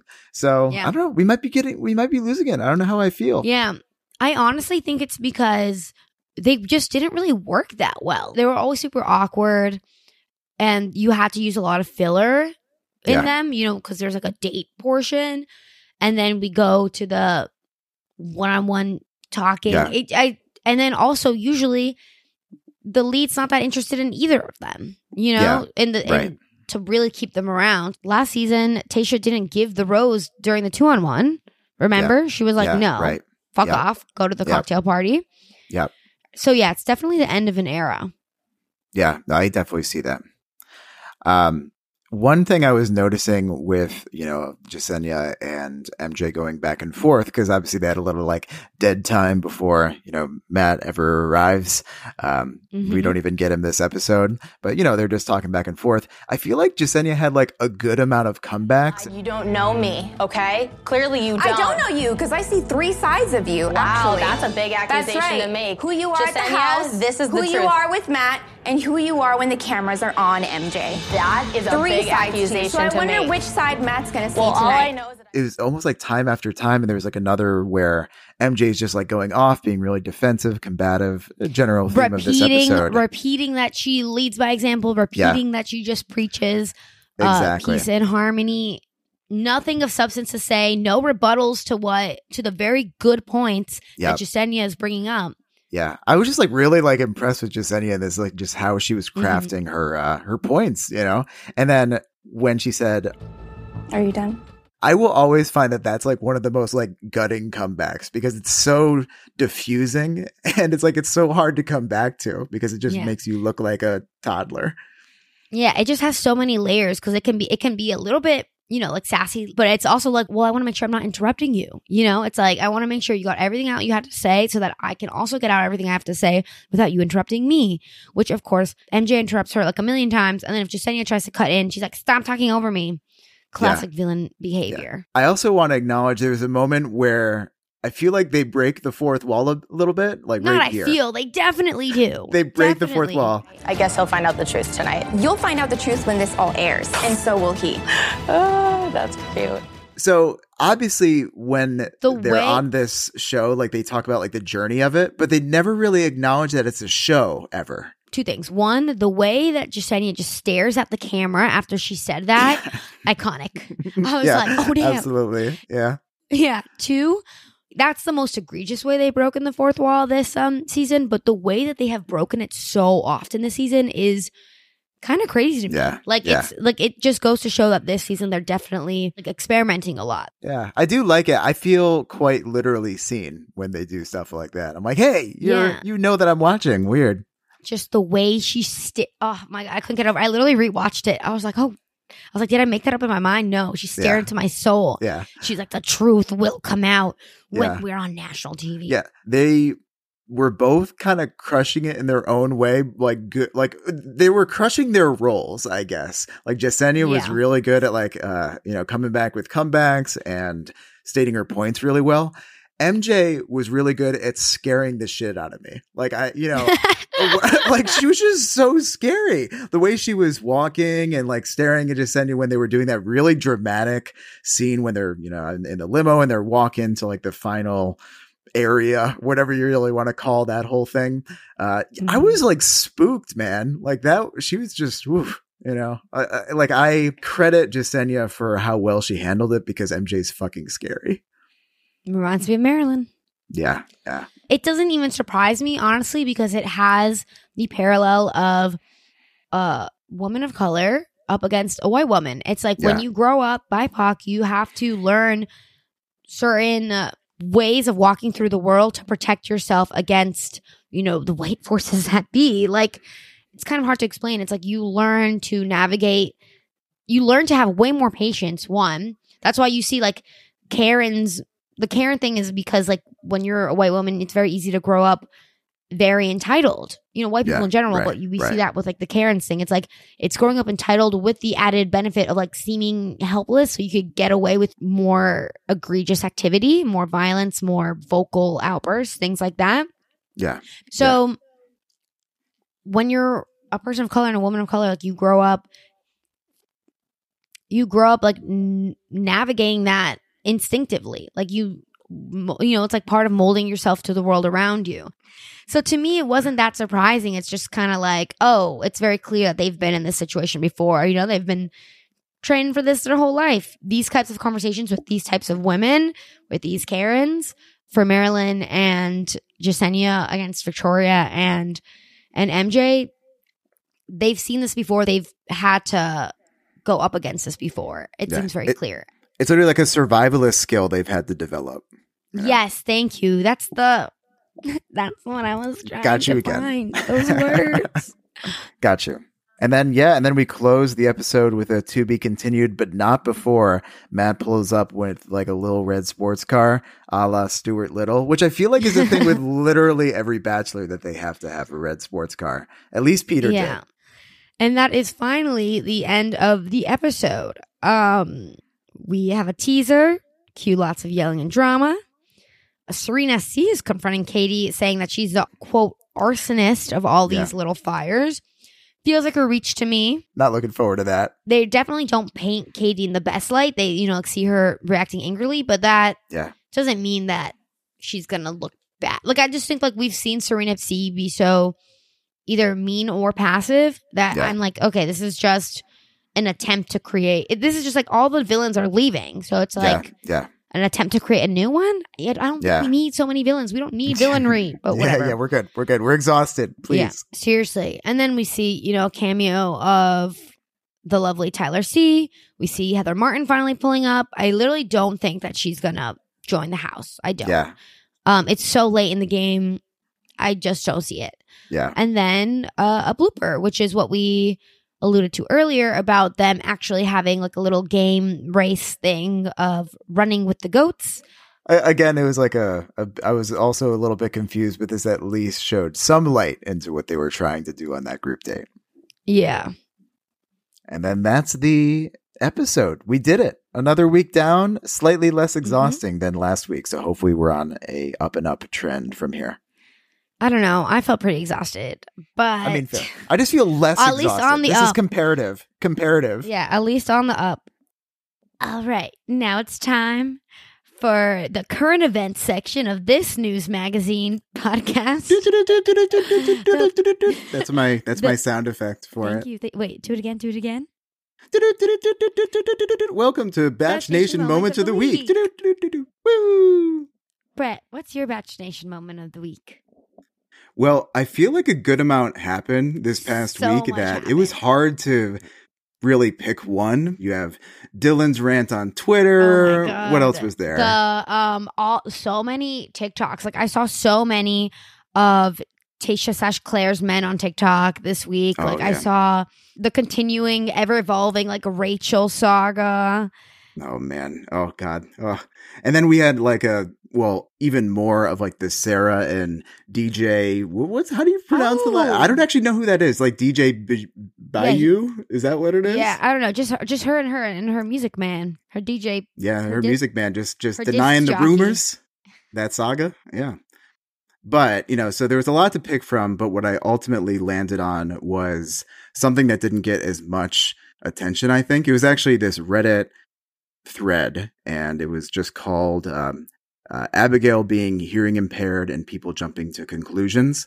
So, you know, oh, and the poster was uh, Wiach Biatch, which I very much appreciate. So I just have to shout them out.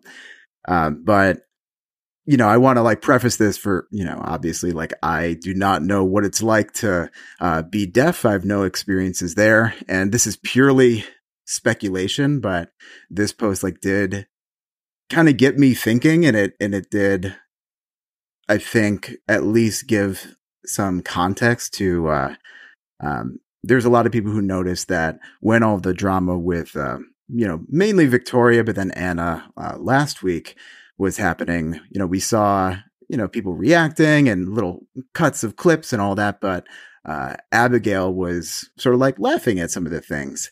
And I remember, you know, thinking it's like, oh man, I'm like really surprised because like I really like Abigail a lot. So I hope she's not like secretly gonna, you know, turn out to be not so great. But this thread, you know, was talking about those comments of her potentially being um, a mean girl. And it brought up, you know, she has the cochlear implant. And even though she can hear with that, obviously, um, it, she's not necessarily going to be able to hear as well as like you or I could. I mean, you even think about when she was first introducing herself to Matt, she had said, Oh, I'm probably going to need to uh, read your lips because sometimes I can, I can lose sounds. And, um, yeah, so they, they talked in this thread a little bit about, especially when there's crossfire, you know, like there's all of those women like talking or yelling over each other. And it's one, just like a lot to absorb. Even someone who doesn't, you know, who isn't deaf, it's a lot for me to just try to think like, oh, wait, who said that? Who said what? You know, just keeping track of it all.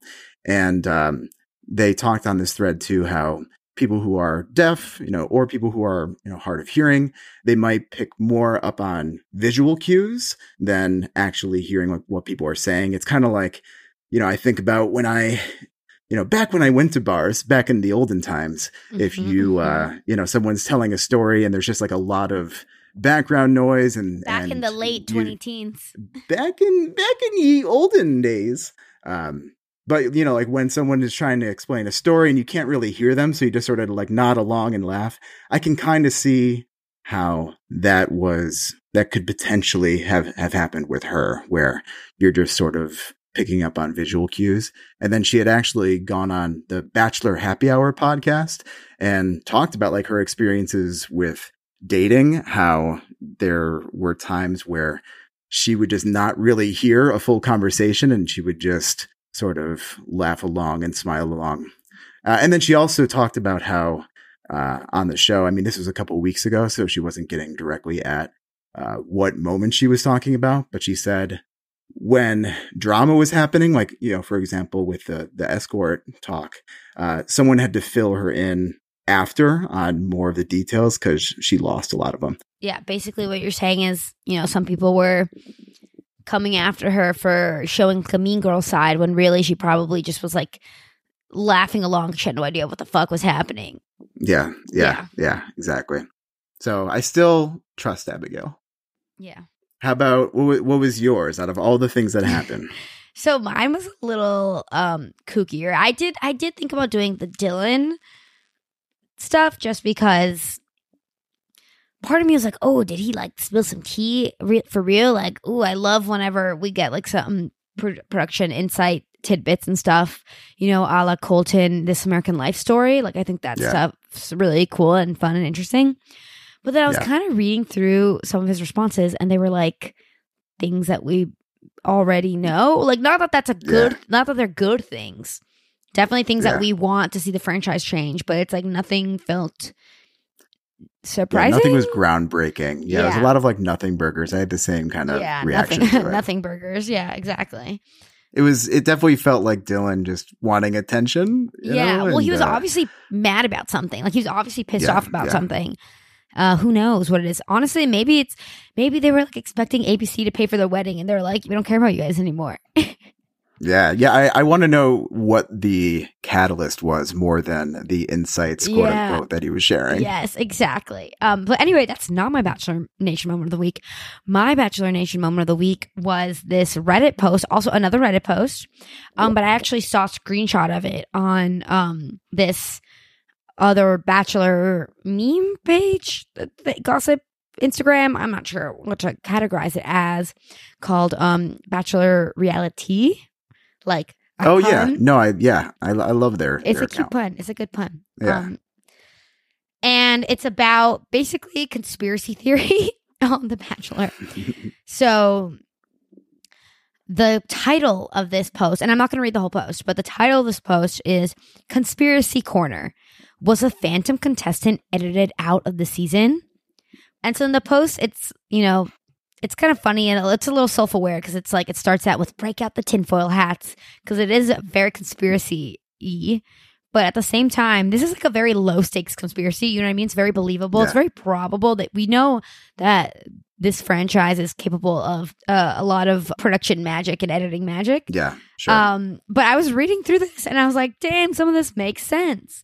Like one thing that I didn't notice, but you know, is true is that on the, you know, weird wedding photo capture the flag date, there were 18 girls on the date, but there were only 17 names read out. Hmm. Uh, so that was one thing, and then they were like, "Yeah, it could have just been a mistake." But why didn't any of the contestants complain about being having uneven teams, yeah. like just things like that? And I was like, yeah. "True, true, small little things here and there." Um, and then the biggest one for me was tying it back to the fact that we didn't see a day portion of a group yeah. date of one of the right. group dates last week, which you and I talked about. We were like, what the hell yeah. happened here? I'm very curious as to why it was cut, but I kind of just chalked it up to like, I guess it wasn't that interesting or they wanted, they just cut it for time, you know, whatever. Yeah. Uh, point blank. And um, they wrote, Last week, we did not see a second of the first group date until the evening portion. Nothing, and no mention of it being canceled. If Matt canceled the day portion because of the Sarah stuff, we would see that happen to build drama and tension. And then they wrote some other stuff adding to their point about why they wouldn't have a day portion of a group date. They're like, this is the reason why. Yeah. And then they wrote, therefore, I conclude that the canceled contestant was part of the first group date and was edited out of it, and that she was such a big part of the second group date say if she won the date competition or it was just such a group thing that it was impossible to edit her out, that they removed the entire date. And I was like, damn, this makes sense. You see, I admire you so much for uh, having this as your bachelor moment of the week because when I saw, because I saw that post too, and I think I must have just seen it when I was super tired. Again, it was like an exhausting week, both bachelor related and non. And I think I saw it and I got like uh, some some QAnon scares, even though it was like a harmless, you know, conspiracy theory. And I was just like, I don't have the mental capacity to try to unpack this and. uh uh, you know, I, I, just couldn't dive into all the layers. But listen, I think there is something to the fact that they didn't show that day part of the date. Some yeah. of the other stuff, I don't know exactly how probable it is because it mm-hmm. feels like there would have to be so much cover up that I don't think would be possible in this day and age. But yeah. you know, listen, you never, you never, you never know. Listen, if you were the secret contestant email us just let us know you know just just let us break it you know we want to hear from you yeah, I think like there would have to be so much luck on their side. Like if they, yeah. if this person, because this person obviously made it through a couple rose ceremonies or whatever. Um, if they existed, um, yeah. So if they were like, if they were on the edges for all the rose ceremonies, like it might be possible, you know, things like that. Yeah. Um, but for all have had to take to some align, pre-planning too, though. Exactly, like, exactly, we're gonna cut exactly. this person. We're gonna cut this person. We're gonna do them dirty yeah. from the from the get go. Exactly. So it is a stretch, and I think I think that's why it's my Bachelor Nation moment of the week, just because it's so fun and like crazy and yeah. silly and like just in the vein of reality enough to like really consider it. Which I guess is how all conspiracy theories work. But then when you get re- yeah. that, it's just like fun. Like, yeah. and then if this were to be true and ABC did pull this off, like that's just wild. It's just so yeah, it's just impressive, and funny, and I and I love it. Um, I also just really admire people who one like notice super small details. I mean, you you notice more small details than I do, yeah, more production wise. But then people who, uh, yeah, listen, you know, you, you, do. I'll give you your props. I'll give you your your kudos. Uh, but then like people who can come up with stuff like this or not come up or notice. No it's not come up. It's not fake. It's real. There's there's someone out there. I just uh it's just major props to yeah. this person. Seriously. I mean it's it's like silly and fun to like dream up these things but to really yeah. go back and go down the rabbit hole of like trying to reverse engineer the evidence it's like yeah that's like a time yeah. commitment. That's good. That's the fact they were able to put together a pretty good case is yeah. impressive. Yeah, exactly. So that's my Bachelor Nation moment of the week. It's a good one. Thanks. That's another episode of Baby Got Batch.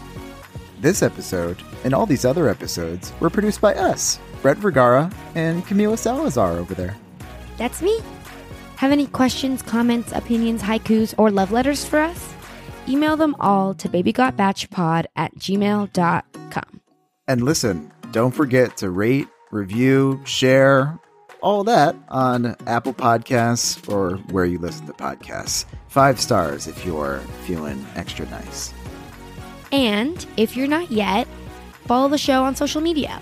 We're at Baby Got Batch Pod on Twitter and Instagram. And if you want to follow us personally, we're at Brett S. Vergara and at Camilalala with two A's at the end on both.